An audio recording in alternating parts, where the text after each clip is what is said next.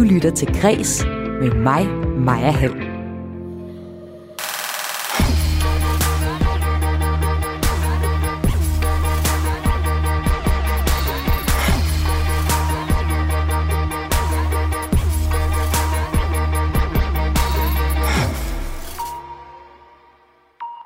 er blevet fredag her i dit daglige kulturprogram på Radio 4, hvor jeg vender ugen, der gik i kulturen med et aktuelt panel. De har valgt tre historier, hvor der er nogle særlig interessante værdidebatter i. Vi skal tale om, at alt for damerne nu fjerner deres alder fra deres artikler. Selv er chefredaktøren i tvivl om, om det er en god idé, og panelet hjælper hende i dag med at veje med nogle gode pointer for og imod at nævne folks alder. Derudover skal vi se på en historie, der kan få de fleste til at blive rigtig forarvet. Den handler nemlig om, at en af verdens rigeste, Jeff Bezos, får flyttet en historisk bro i Rotterdam, for at hans nye, mega store luksusbåd kan sejle fra havnen. Og så skal det handle om, at musikeren Mø synes, at hun i en gammel video har karikeret indisk kultur, altså begået kulturel appropriation. Panelet består af en teaterdirektør, en musiker og en museumsdirektør, og de har hele tiden det her emne tæt på. For hvornår fremstiller kunst eller kultur, og hvornår udstiller kunsten den? Det skal vi tale om i dag. Og i panelet, der sidder stifter og direktør af Randers Teater, Peter Vestfal. Velkommen til Kreds. Tak for det. Også velkommen til sanger og musiker Lukas Vangård. Tak skal du have. Og velkommen til direktør for Glasmuseet Mikkel Elming. Mange tak. Jeg selv, jeg hedder Maja Hall. Velkommen til Kreds.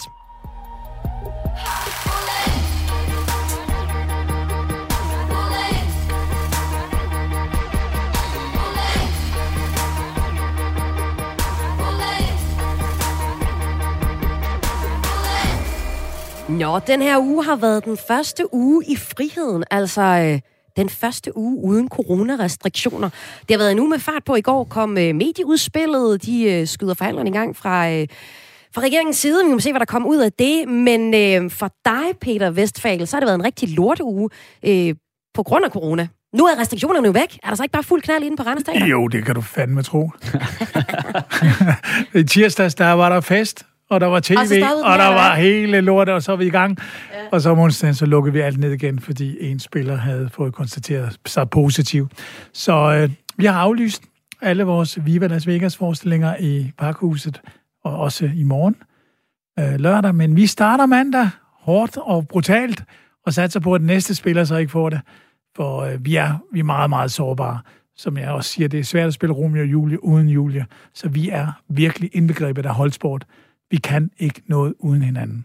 Der er man jo så heldige på Glasmuseet i Æbeltoft, fordi ja. Ja. glaskunst, det går ikke at blive, øh, blive syge. Du, Mikkel Elming, du har for nylig overtaget øh, posten som direktør på Glasmuseet i Æbeltoft. Hvad kommer til at være sådan, din vigtigste retning for museet? Det kommer nok til at være sådan, bæredygtighed som et øh, gennemgående Der er glas, koncept. der er super bæredygtigt, eller hvad?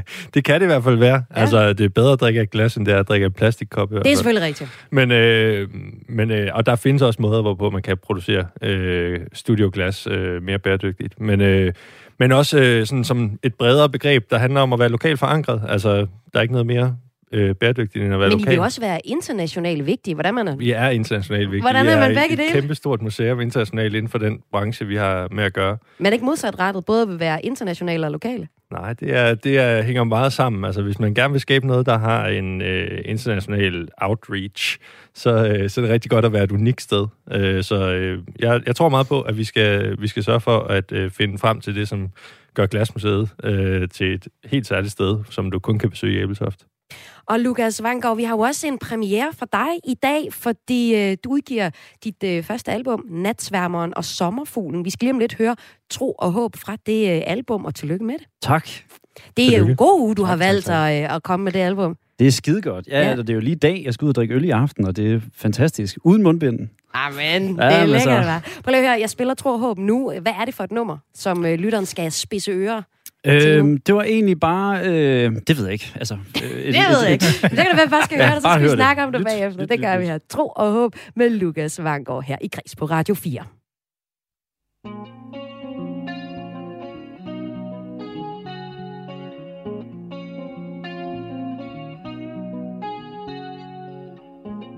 Hvad tænker du på? Må jeg forstå? Hvad du tænker på. Aha.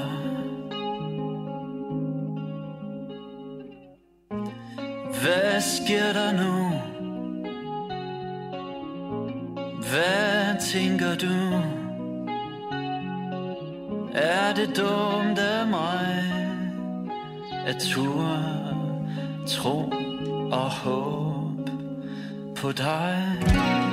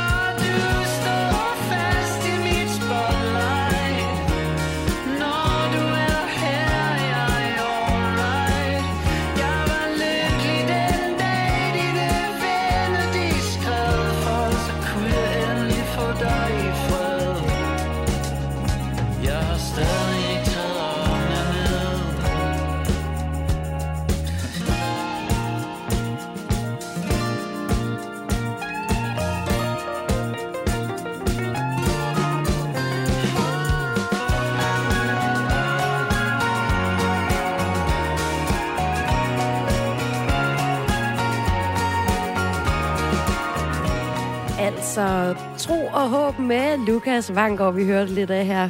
Tusind tak for det nummer. Ah, men tak fordi du gad spille det.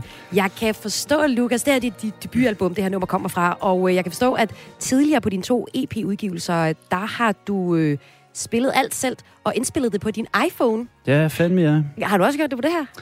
Jeg startede faktisk der, Okay. øh, og så tog jeg det så med i studiet bagefter, for Ja. ja. ligesom at prøve at optimere det lidt, og for at gøre noget andet. Men, altså, kan man faktisk lave musik på en iPhone efterhånden?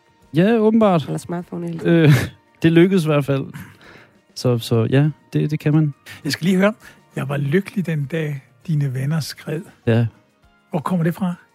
Jamen altså, kender man ikke det? Altså, farvel til... Altså, man, man, man vil gerne være sammen med den person, men der var så meget forstyrrelser, så endelig så skrider de alle sammen, og så kan man ligesom endelig Så har få den der frede tosomhed. Ja. Ja. Altså, så ja, Ja, midlertidigt vel, ikke sådan for evigt. Jo, de kommer nok igen, ikke? Jo, det er fint. Nå, det er fint. Det er godt. Præcis. Fordi ellers skal det godt nok gå hen og blive tosomhed i ringkultur. Ja, det er det. Ja, præcis. Nå, men det øh, var lige lidt musik til at starte fredagspanelet øh, ud med, og øh, vi har tre historier på plakaten, som vi skal tale om, hvor der er nogle rigtig gode værdisnakker i. Den første historie, den har du taget med, Lukas Vanggaard, det er, at alt for damerne nu fjerner deres alder fra deres artikler. Og inden vi går ind i historien, så vil jeg godt bare lige tage en hurtig runde på jer alle sammen. For jer er alder så bare et tal, eller en væsentlig markør for, hvem man er. Og bare sådan helt kort, Lukas, det ene eller det andet. Øh, alder er dejligt. ja. Og må jeg høre rundt i panelet også? Altså, jeg tænker da helt klart, det er en væsentlig markør. Altså, jeg, det er noget, der øh, er med til at opbygge ens identitet, ja. Væsentlig markør fra, fra Mikkel. Hvad siger du, Peter? Jamen, alder er jo også noget med, at jeg har cirka den alder, som de to unge herrer har til sammen. Så det handler jo også både om erfaring, og det handler om, om, om livskundskab, det handler om rigtig mange ting, og det handler om gammel forstokkethed også på samtidig. Så, så jeg synes det, at erfaring ligger og følger med alderen, øh, tæller for mig. Øh, når, når folk har været igennem mange ting, så lytter jeg nok lidt mere, øh, hvis der er nogen, der siger gamle dage, end hvis, hvis Lukas gør det på 21. I gamle dage, der gjorde vi, ah, ja, okay, right. Men hvis der er en på 100, der siger det, så kan det godt være, at jeg tager det lidt mere alvorligt, men der er i hvert fald mere pondus bag. Og netop det her med, hvor gammel man er, det var noget, som alt for damernes øh, chefredaktør Rikke Dahl Støtrup startede med at sige til min kollegas overraskelse, da de talte med hende her i øh, tirsdags, det var Radio 4 morgen. Der talte de med øh, Rikke Dahl Støtrup om, at øh, alder nu, eller om, at alt for damerne nu fjerner alder fra magasinet. Og Rikke lagde livet med at fortælle, hvad hun, hvor gammel hun er. på netop alt for damerne. Godmorgen. Godmorgen. Hej, jeg er 49. Hej, du er 49. Jeg er 29. Ja. Godmorgen. Godmorgen. Rikke Dahl Støtrup, hvorfor har I besluttet at droppe at sætte alder på alle jeres kilder i artiklerne? På grund af det, som du også mærkede lige før, øh, da vi hilste på hinanden, at jeg sådan øh, helt uanfægtet øh, melder ind med, hvor gammel jeg er.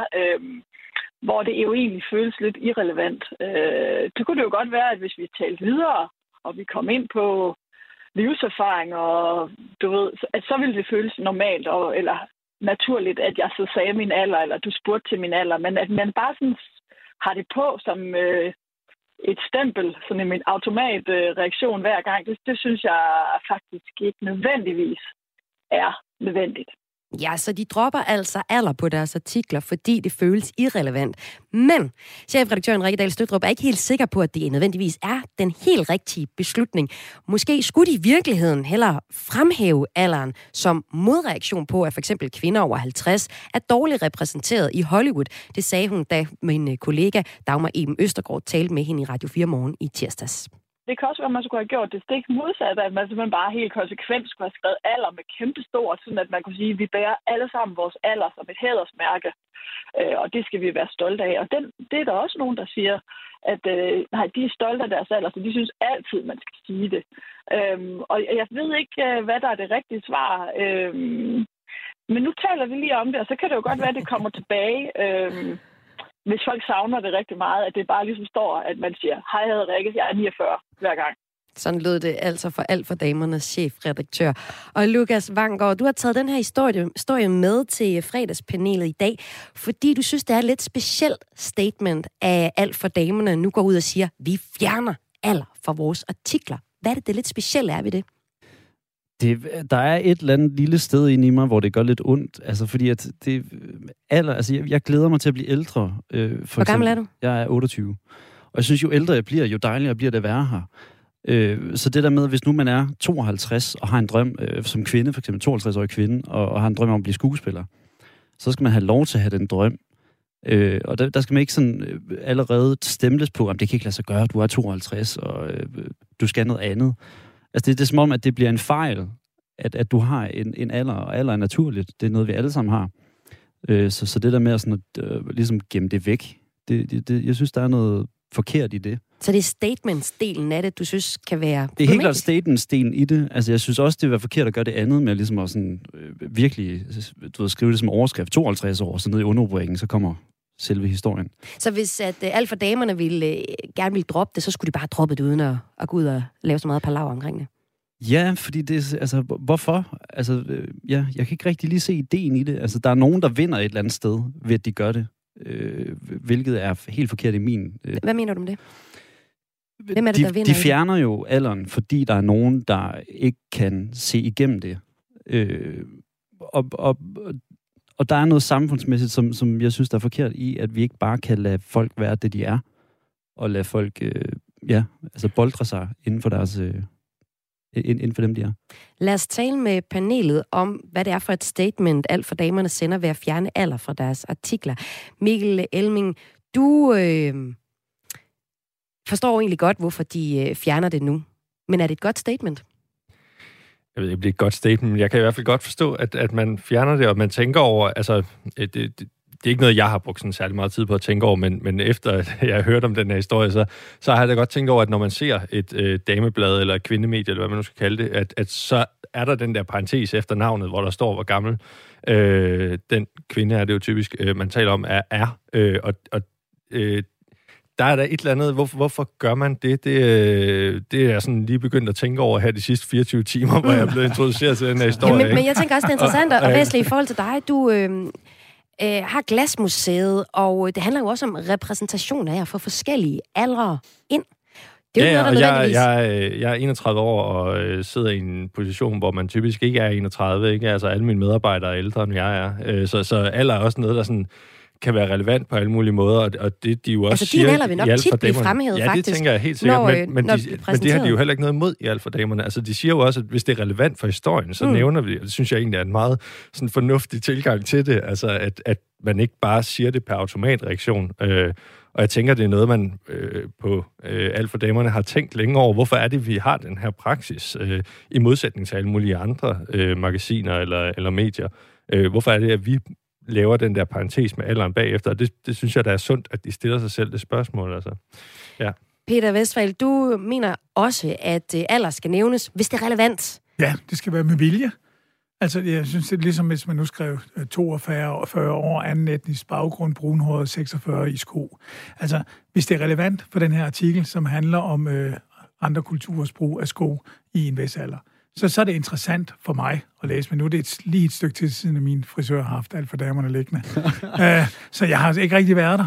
Men, men jeg synes, at når jeg læser noget, vil jeg gerne have, at det har relevans for mig. Og det er jo helt klart, hvis der er en eller anden kvinde, der er i gang med at bestige øh, øh, Mount Everest, eller hvad ved jeg, øh, baglands øh, på bartager, eller sådan ting, så har det jo en form for relevans, hvis hun er 84, eller hvis hun er 24. Selvfølgelig. Er det Så- også noget, I kunne finde på at fremhæve på Randers Museum, hvis øh, I, eller undskyld, teater, hvis I havde Så et, gammel øh, er teater heller ikke. hvis I, hvis I øh, havde en i teatertruppen, der var særligt ung eller særligt gammel. Nej, men det er klart, hvis jeg nu af en eller anden grund skulle have en 22-årig, der skulle spille 84, ikke? Mm. Så vil man måske vide det, og hvis man, folk ikke opdager det, så vil jeg da elske at fortælle publikum, og I skal lige vide, at hun er faktisk 24. Så, så det, men det er, jo, det er jo en teknisk faglighed, der, der ligger i det. Alder er jo ikke interessant i den forstand, jo mindre det ligger op til indhold eller handling, eller måske tegner persons værdigrundlag. Fordi det kan jo godt være en, der siger, jeg elsker mormormad. Det er ikke interessant, men hvis du så er 12, så kan det godt være, eller 22, så er det måske interessant. Lukas? Ja, jeg, altså, jeg, jeg tænker den der med at stusse over alderen, altså du ved, det er sådan, jeg tror, jeg er hverken for eller imod. Jeg synes, det der med at sådan, at, at jeg kan ikke forestille mig, at man sidder og læser artiklen, og så fatter man over øh, alderen, og ligesom sidder og tænker, hold da op. Eller, du ved... Det øh, provokerer dig lidt i sig selv, at, at, at det skulle blive en del af historien, eller hvordan? Ja, præcis. Men jeg kan godt se, øh, hvorfor man egentlig gør det. Altså fordi, at, at, at selve handlingen bliver vigtigere end selve, øh, hvor gammel personen er. Det, det bliver ikke en faktor i tingene. Og jeg kan sagtens se også det der, hvis det er en, en, en dame, der ligesom er i overgangsalderen, øh, så ved man godt, det ikke er en kvinde på, på 19 eller Jamen, 20 det er så interessant, hvis det er 21. Så er det super Ja, interessant. ikke? Så synes jeg faktisk, det skal stå med kæmpe bogstaver Ja, ja, ikke? toppen, ikke? Altså, Men jeg tænker også, at nogle af de ting, du siger, jo netop kan være argument for at fjerne den der alder. Altså, du siger, at det? det, skal ikke, det skal ikke have nogen betydning. Altså, det skal ikke øh, være noget, vi, vi lægger mærke til eller stusser over. Jamen, så, hvorfor skal det så være der, hvis det ikke er relevant? Det tror jeg er helt enig med dig i, men tanken er, altså det, det jeg mener, det er, at man ligesom vælger at se det som et problem. Altså at, at, at øh, selve alderen øh, i sig selv jo, men der en- ligger jo en ting, eller anden strukturel, øh, altså en eller anden beslutning, fra, fra, som ligger øh, historisk i, at, at det er på den måde. Jeg kender ikke den præcise kulturhistorie i, at man har aldersbetegnelsen efter øh, personer, der optræder i alt for damerne. Men jeg tænker, der ligger en eller anden kulturhistorisk forklaring på det, Mm. øh, som, som man som være, den er her. moderne menneske... Ja, Der, det er nemlig sådan, at, at Rigdal Støtrup lagde det ud på sin Facebook, og så kom der nogle ret fine øh, kommentarer på det her med, med alder. Der er for eksempel en, der hedder Jakob Vestergaard, og jeg var lige inde og tjekke hans profession ud. Kan man også diskutere, om den er relevant. Det synes jeg sådan var i den her øh, sammenhæng. Han er nemlig indehaver hos Vestergaard Kommunikation og arbejder med presse og, kom, og som kommunikationskonsulent hos Odense Kommune, kunne jeg læse på hans Facebook. Og han skriver, jeg tænker, at der er tale om kontraproduktivt symptombehandling. Der, som man oplever, at et menneskes alder er et problem. Desuden kan I gøre jeres journalistik upræcis og uinteressant, jo mere I anonymiserer jeres kilder. Hvis det for eksempel var et teknisk fagblad, man indførte den politik, vil jeg sandsynligvis være ligeglad med kildernes alder. Men I skriver om noget af det fineste, vi har. Mennesker. Om levet liv, livsstil, relationer, livserfaringer. I den sammenhæng er alder en af de mest relevante oplysninger. Venlig hilsen Jakob, som i øvrigt er 53,5 år. Men så skal det jo Ej, også nævnes, hvis det er relevant. Altså, det er jo det, der, der også bliver sagt fra alt fra damernes side. Altså, så, så hvis det er relevant for historien, eller for det, man Og det er jo det, så Jacob siger, at det kan det generelt være på netop et livsstilmagasin. Jo, men jeg synes også, jeg, jeg synes også vi skal holde, holde øje for, at en handling, hvis der er nogen, der har løbet en maraton og siger, det er jeg sgu glad og stolt for, og så siger, jamen du er 53, eller du er 22, eller sådan noget. Jeg har af, af nogle årsager, fordi jeg havde ikke nogen ben, da jeg var lille, så nu har jeg fået nogle. Det er ligegyldigt med alder, men jeg har bragt mig selv til at kunne løbe maraton, hvilket jo ikke er så interessant i sig selv, men så er det jo at det, at man har startet uden ben, eller hvad fanden det nu har været. Det er det, der er det interessante, om man så er 50 eller 23, eller hvad det er. Det synes jeg næsten er synd, at man går ind og, og vurderer det på, på, på det, i stedet for at vurdere det på kernen og essensen i historien. Mm. Jamen, øh, Lukas Vangård, hvad er det vigtigste, at du tager med dig fra, fra det, her, det her første emne, du har taget med i fredagspanelet i dag? Øh, det er, at det er... Øh, altså, altså, jeg kan sagtens se det fra de forskellige sider af. Øh, jeg tænker bare fra musikkens side af, også især med, med, hvis der er en kvinde, der er 45 og har tænkt sig at lave musikkarriere og laver et fedt album. Så Der allerede- starter som 45-årig. Så, som starter som 45 så det, det, det er allerede et kæmpe problem. Altså, det, hun kan næsten godt glemme det, hvilket er super ærgerligt, fordi at det, der kan komme de fedeste sange ud af, af, af, af folk, der har noget på banen. Altså. Men det er jo også et problem, det du nævner der, at, at øh, typisk kvinder, der er oppe i årene, øh, har, har dårlige kår i alle mulige forskellige, Præcis. øh, forskellige sammenhæng. Men, men, men det, at der står et lille parentes efter øh, et, et navn i et dameblad, har jo ikke noget med det der at gøre. Eller sådan, det, jeg tror det er i hvert fald meget fjernt beslægtet. Jeg, jeg tror, det jeg vil tage med, det er, at vi diskuterer den der parentes. Jeg synes, det er sjovt i sig selv. Ja, ja.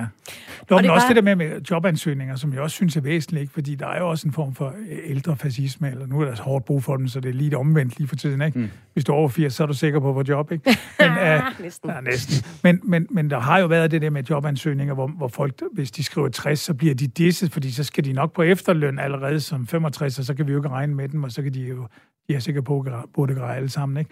Så, så, så på den måde har det jo været godt nok, at man fjerner alderen som en indikator, fordi jeg kender nogen, der er betydeligt ældre end mig, der kan løbe betydeligt længere end mig, skal jeg fucking lige så sige. Ikke? Ja, ja. Hvad mindre man skal normalisere det netop ved at, gøre det normalt? Jamen, det tror jeg ikke, man gør på den måde. Jeg tror, at det, der skal man have lov til, at de mennesker tager, for de fordomme kan vi, bare, kan vi jo ikke fjerne.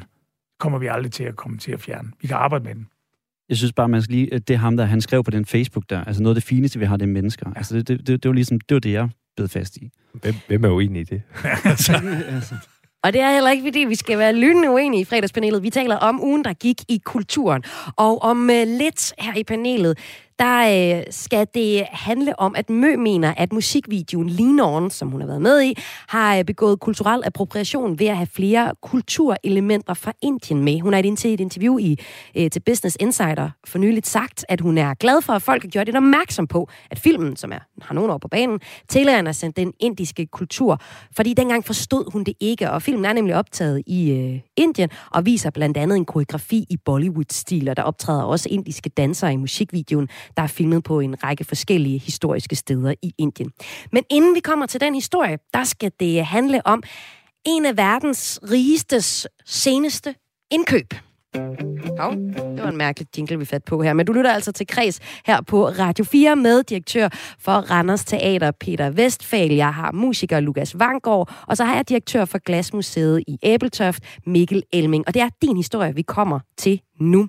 Nemlig grundlæggeren af Amazon og en af verdens rigeste, Jeff Bezos, som er ved at få bygget en luksusbåd, en jagt i Rotterdams havn i Holland.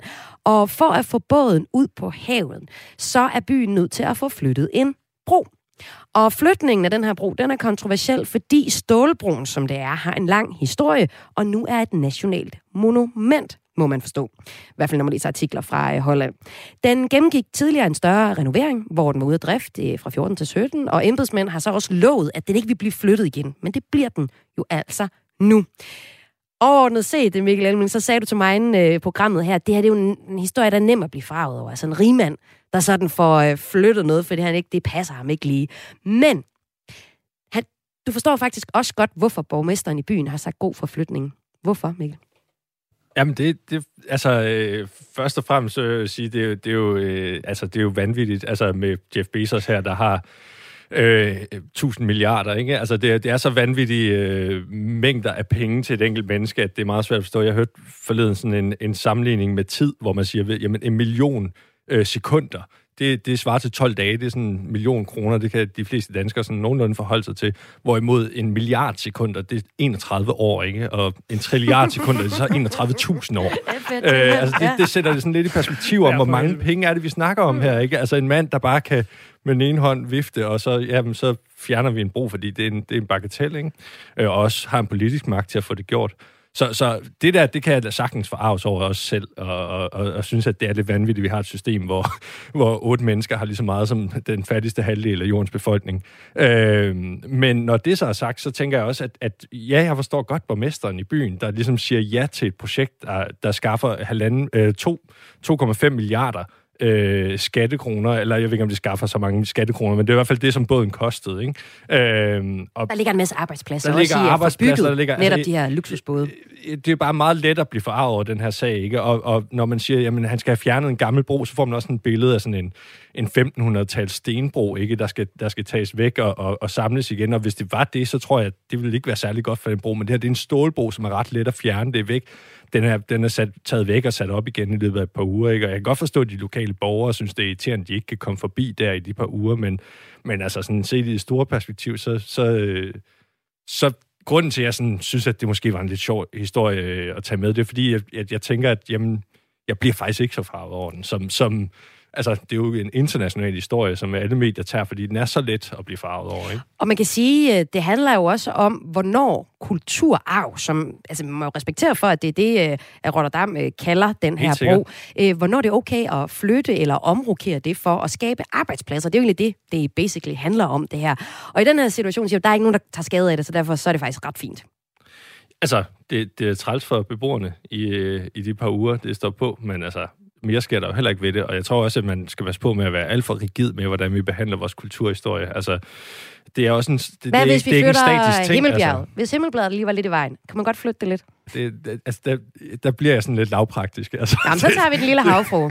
Den lille havfru, den kan vi da godt flytte på. Altså, hvis vi har brug for det, øh, hvis der er en god grund til det, så ja, Jellingstenen kan vi også godt flytte på, tror jeg, uden... Altså, jeg vil gerne have nogle eksperter ind over til Ja, der bliver du det, lidt men-. Okay, lad os, men- lad, lad os kaste op til, til panelet. Det her med at flytte kulturarv for at uh, skabe arbejdspladser. Lukas Vangård, i princippet, så kan du se, jamen der kan være en praktisk foranstaltning, altså ligesom det, vi uh, hører her for uddybet, at, at det kan være okay, men, men principielt, så virker det grotesk jo faktisk også, det Mikkel lagde ud med at sige. Prøv lige at uddybe, hvad, hvordan du forholder dig til den her historie. Jeg er fuldstændig enig i det der med, at så mange penge, altså så få mennesker med så mange penge, øh, øh, får lov til at bestemme noget så, øh, så, så vildt. Øh, men men det, det er altså heller ikke noget, jeg forarves over på, på nogen måde sådan rigtigt. Men det er, fordi jeg har heller ikke nogen følelser til ting.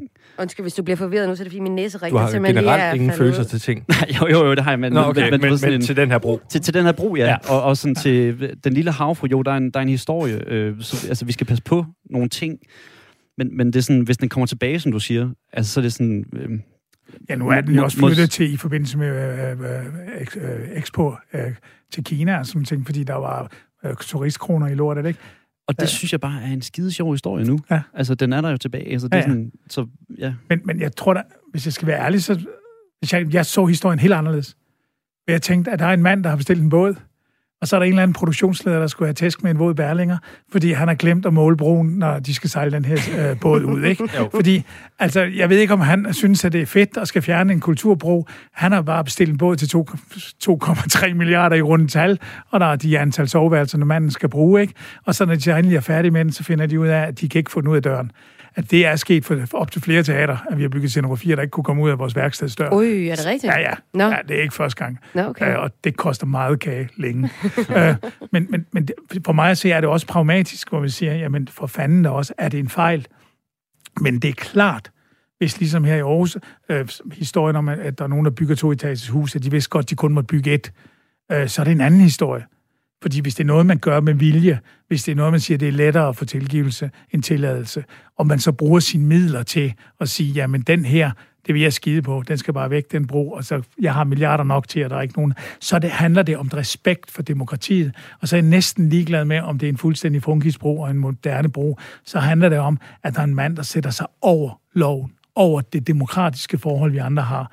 Og der synes jeg er problemet, fordi hvis det nu har været en gammel træbro, så har jeg nok sagt, nej, fandme nej, så må du skære den der båd op i fire dele, mm. og så tage den på ryggen, og så slippe den op på en anden side af broen, eller få en meget stor kran, eller he- helikopter, eller 70 helikopter til det.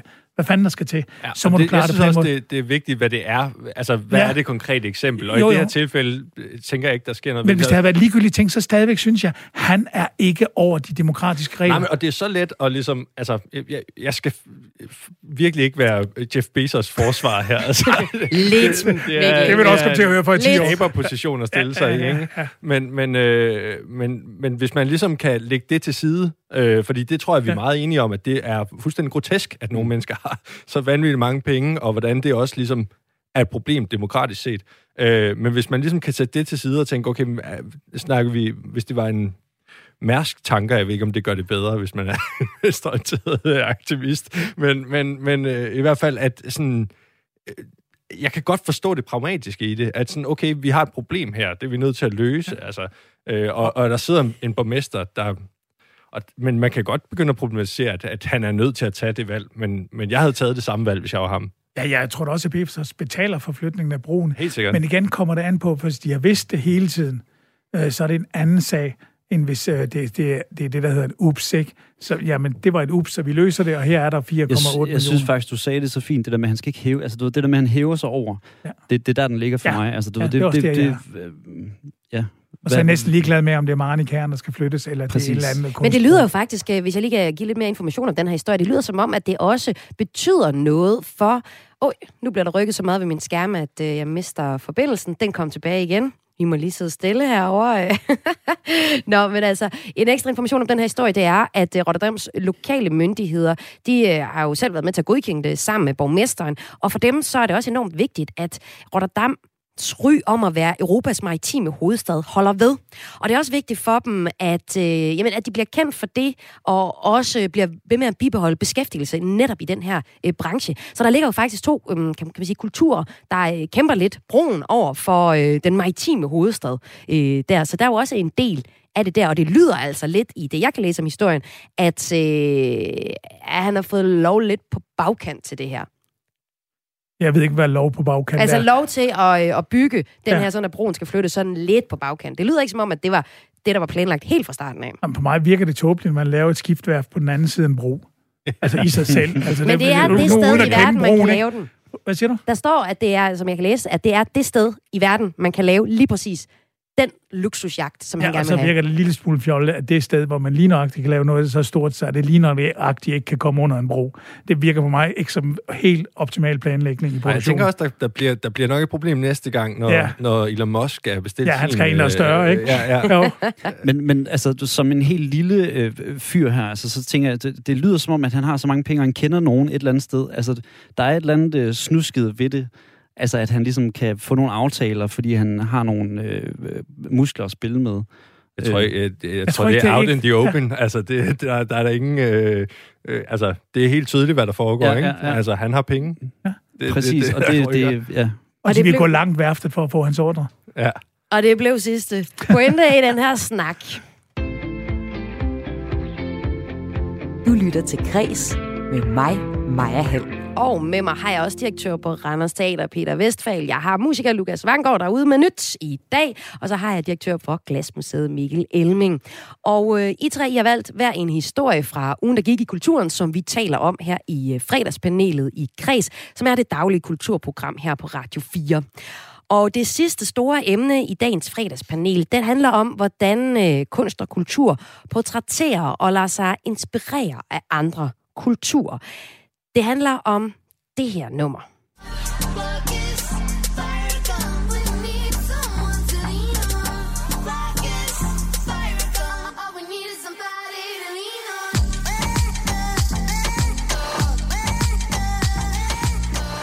Det handler altså om det her nummer, der hedder Lean On, der er blevet afspillet på YouTube 3 milliarder gange.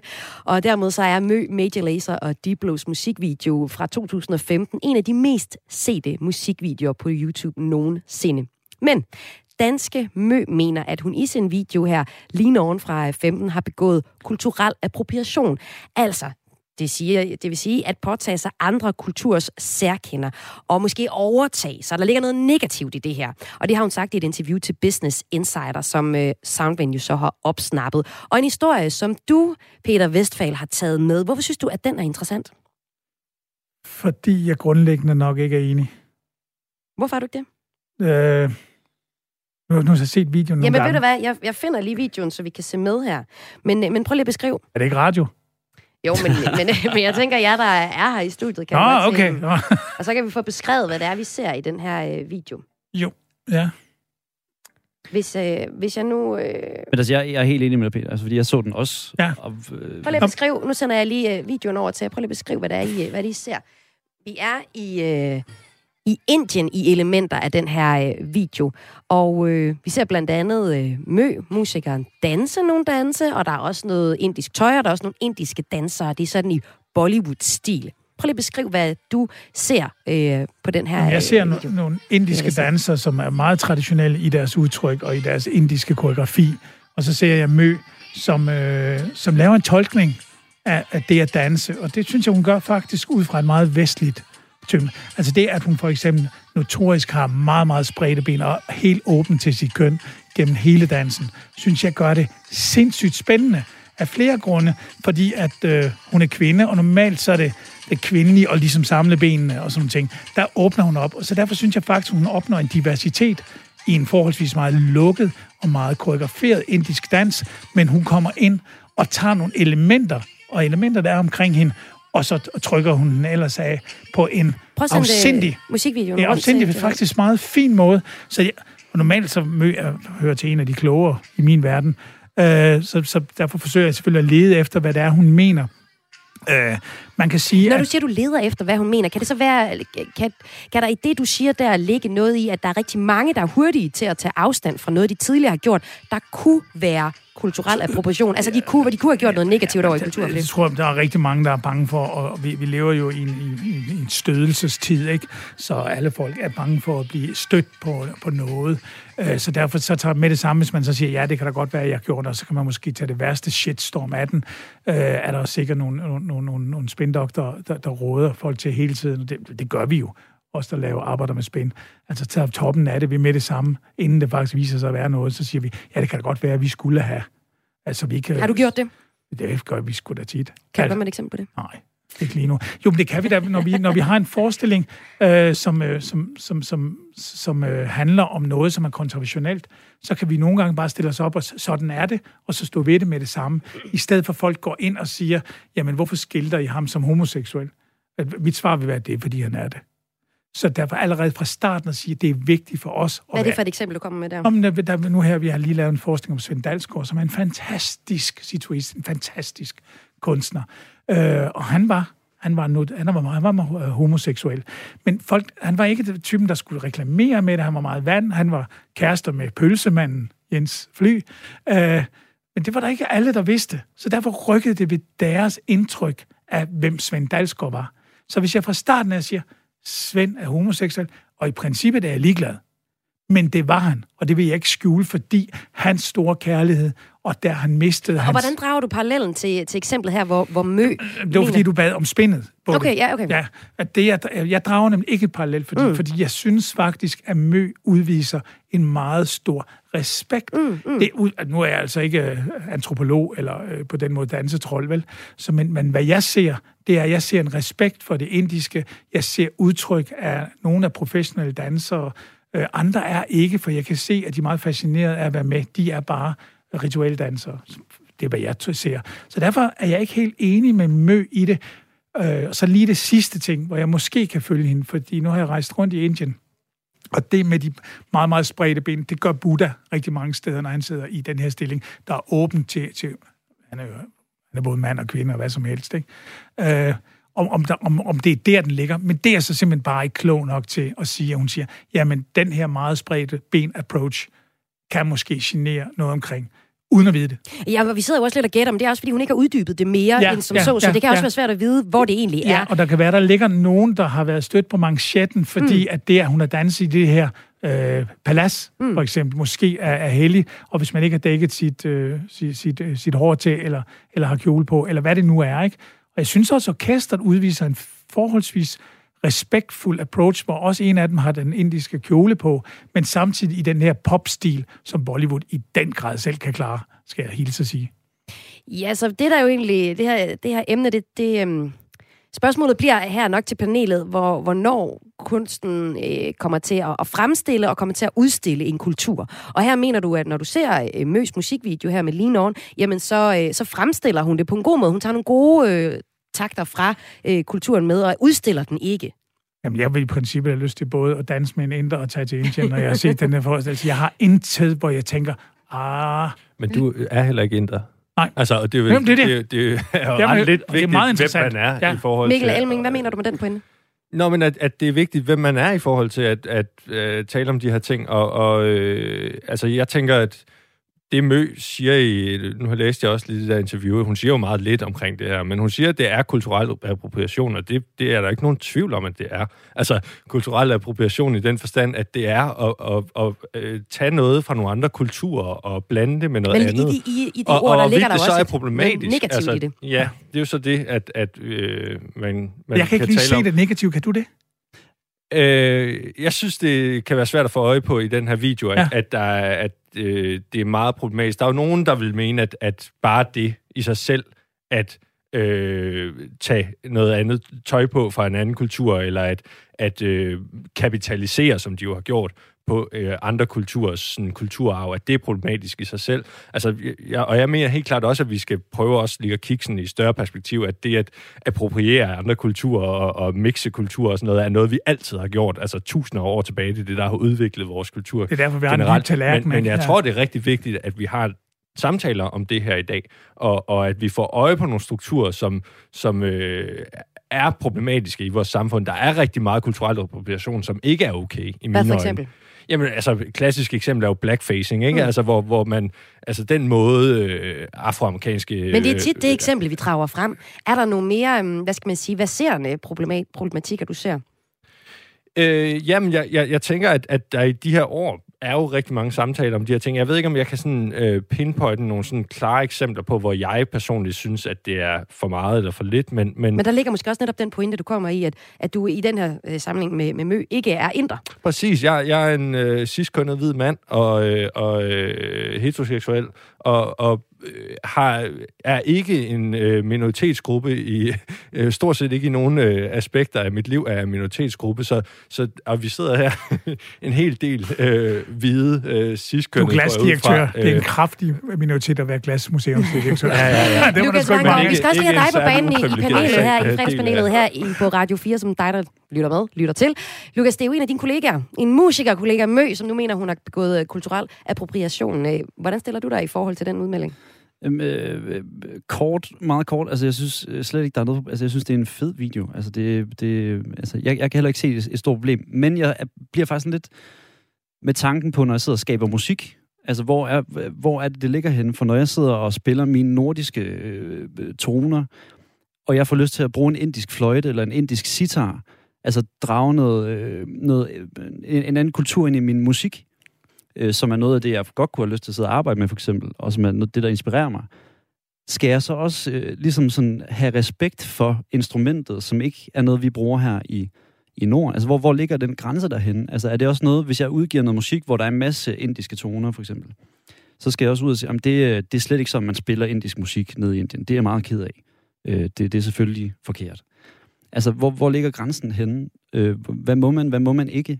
Øh, Men der er, jo ikke, der er jo ikke sådan en eller anden facitbog, du kan slå op i, og så, så kan du finde ud af præcis, hvad du må og hvad du ikke må. Og man må jo også prøve at, at tænke selv, og vi har jo alle sammen forskellige holdninger. Jeg tror, at, at langt størstedelen af dem, der lytter til det her, de vil nok være enige i, at det her det ikke er et problem. Men, men ja, der er, problemet er jo så, at der er nogle minoritetsgrupper, som øh, ikke bliver hørt. Altså mm. lige nu sidder vi også, der er ingen, øh, som, som er fra de kulturer, som, som kunne risikerer at blive krænket af, af, af den her kulturelle appropriation, som har en stemme lige nu i det rum, vi sidder i her, Nej. Og taler ud til tusindvis af mennesker. Så, så altså, jeg tror bare, at det er Nå, meget let for en majoritetsgruppe ligesom at sige, at der er ikke noget problem her.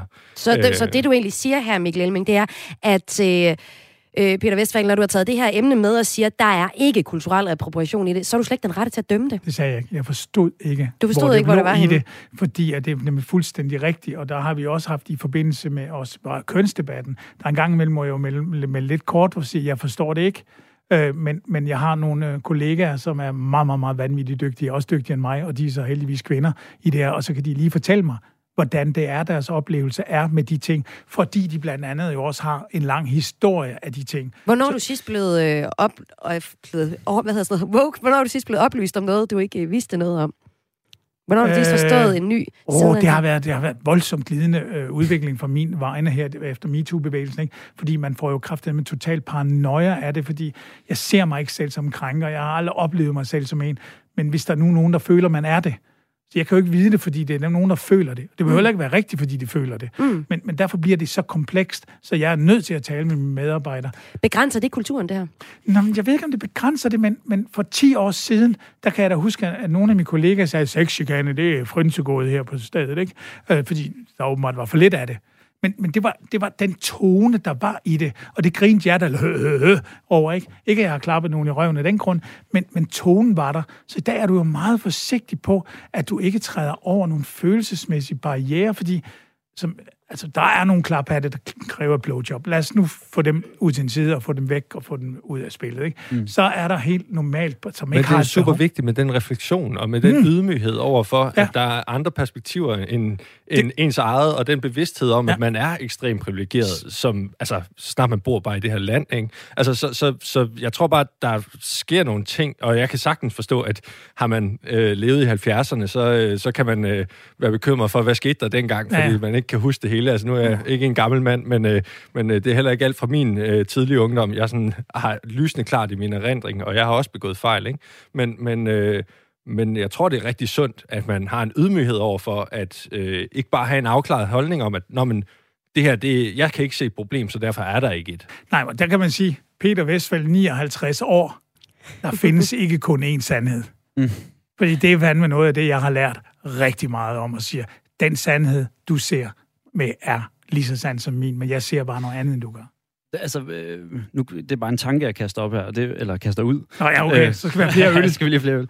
Hvad hedder det? Nej, men altså, der er også nogle ting, der kan samle os. For eksempel den her video, den kan jo godt øh, få os tættere på Indien, og nu har vi ikke hørt deres stemmer, som vi sidder og snakker om, men det kan jo også binde os sammen på en eller anden måde. Altså, Ja, det synes jeg måske... Undskyld, men det, det Ja. vil jeg gerne udfordre, at det er måske lige... Altså, ja, okay. Måske lidt kan du godt have ret. Altså, det, der er jo, når, nogen, når 3 milliarder visninger er der, så er der jo virkelig mange forskellige måder at opleve noget Nå, på. også det er bare på klart. de små ting. Men, altså, du ved, det, Men det er jo ikke, det er jo ikke, altså, det er jo ikke i den her video, at øh, Indiens øh, øh, sådan dybe kultur, som virkelig er dyb, øh, bliver, bliver udfoldet. Det er jo et karikeret billede af øh, Bollywood-Indien, som bliver kapitaliseret for et, Jo, et monsterhit. Ikke? så, så bare sådan et eller andet eksempel, som en jyder og københavner, eller jyder og sjællænder for eksempel, der kæmper mod hinanden med sådan at, at nedgøre hinandens accenter, eller et eller andet. Altså, du ved, det, det, det, det kan også være sådan noget, hvis vi kan lære at grine af det, hvis vi kan lære at mødes på...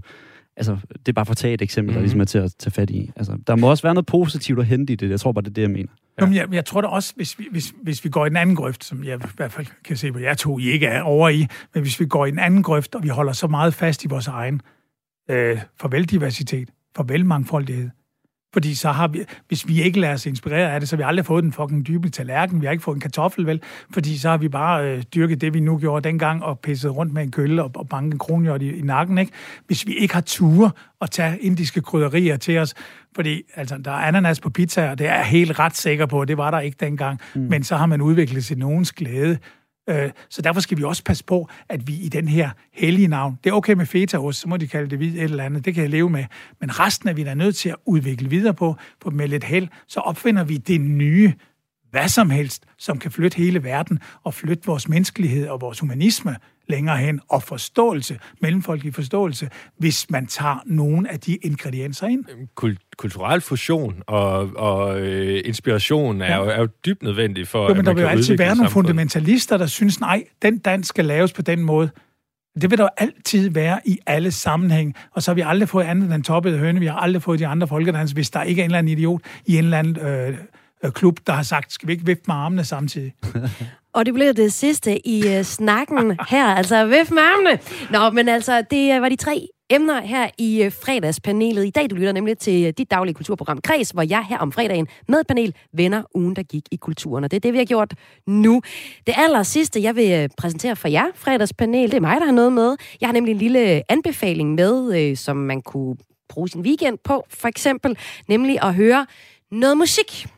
Men ikke bare at høre sit favoritband, som kunne være Mew, det kunne være Peter Sommer, det kunne være et tredje, øh, det kunne være Christoffer, og så høre det sammen med et klassisk orkester. Det er sådan her på Kreds, der har vi kulturagenter fordelt over hele landet, og deres opgave er at finde frem til de bedste kulturoplevelser i deres nærområder. Og det sidste, vi skal i Kreds i dag, det er til Nordjylland, hvor Tobias Niklas, Nikolas undskyld, Møller Nielsen har besøgt Musikhuset, der har haft besøg af Mew, som han er stor fan af, og de har været der sammen med DR's underholdningsorkester, der er på turné og i weekenden spiller i Aarhus Musikhus. Og det er altså det sidste, vi lige hører her i programmet i dag. Så kan det være, I bliver inspireret af det nu. Her giver jeg ordet i hvert fald til Tobias, der er kæmpe Mew-fan, og også rigtig glad for klassisk musik. det her med at trækker de, alle de her akustiske instrumenter med ind i den her ellers meget elektroniske verden, det, det er bare en vildt flot kombi, synes jeg. Det er, og det bliver, når der er så mange instrumenter. Der er, der er vist nogle af 40 medlemmer i øh, underholdningsorkestret, og der var nogle af 30 med, sådan hvad jeg lige kunne til øh, i går til koncerten.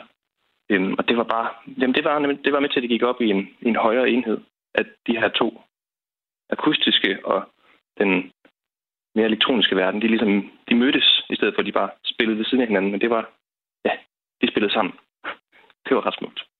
Og Mew, det er det her, øh, ja, skal man sige, lidt indie band, i hvert fald da det kom frem i øh, nullerne, som, øh, jamen, øh, hittede, jeg tror, de var på Boogie-listen også med sådan noget hitsene, øh, hvad hedder det, 100, hvad hedder det, 156, tror jeg faktisk bare, man siger, ikke? Øh, ja. Og Am I Rye, øh, et andet hit fra dem. Men ja. hvad, hvad har musikken betydet øh, for dig, Tobias?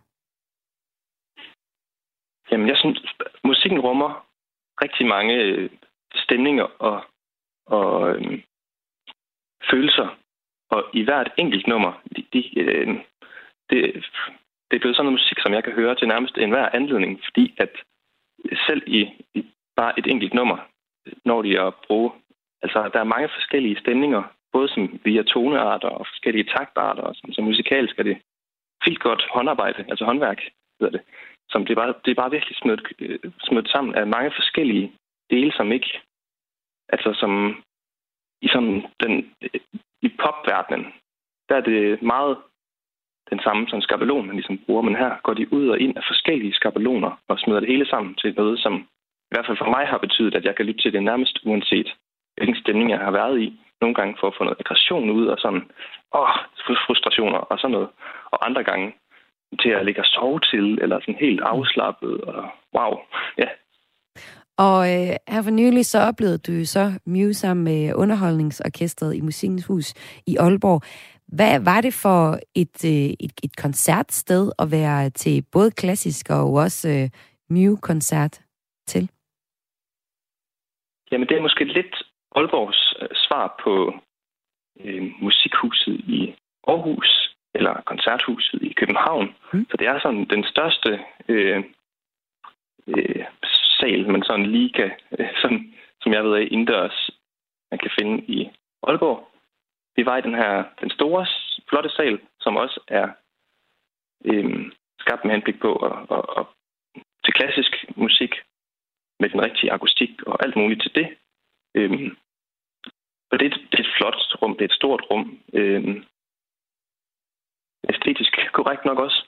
Øhm, ja, det ligger, det, er også, det ligger lige i hjertet af, af Aalborg ud til vandet, og som har en rigtig flot placering. Og ja, det var bare rigtigt. Det, det var fedt at komme der.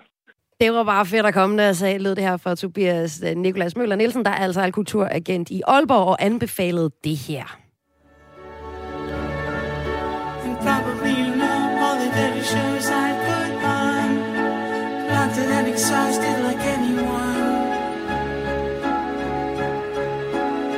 Honestly, I try to avoid it. Ja, det er altså Mew sammen med DR's underholdningsorkester. Jeg kan se, der er øh, Mew og DR's underholdningsorkester spiller blandt andet i Aarhus i dag, så der er jo en anbefaling til panelet der, hvis I kunne tænke, at det er i weekenden. Ja, ja. Og ellers vil jeg bare sige tusind tak, fordi I var med. Tak for god ro og orden. Tak til direktør på Randers Teater, Peter Vestfalen, musiker Lukas Vangård og direktør for Glasmuseet i Æbeltoft, Mikkel Elming. Tak fordi I var med i Kreds i dag. Selv tak. Selv tak. Programmet her var tilrettelagt af Karoline Kær Hansen, og jeg har været din vært de sidste 55 minutter. Mit navn er Maja Hall, og jeg er tilbage igen med en ny omgang kulturhistorier fra på mandag kl. 14.05 til 15 og alle hverdage. Hvis du ikke kan vente så længe, så kan du finde programmet som podcast, der hvor du plejer at finde podcast. Rigtig god weekend.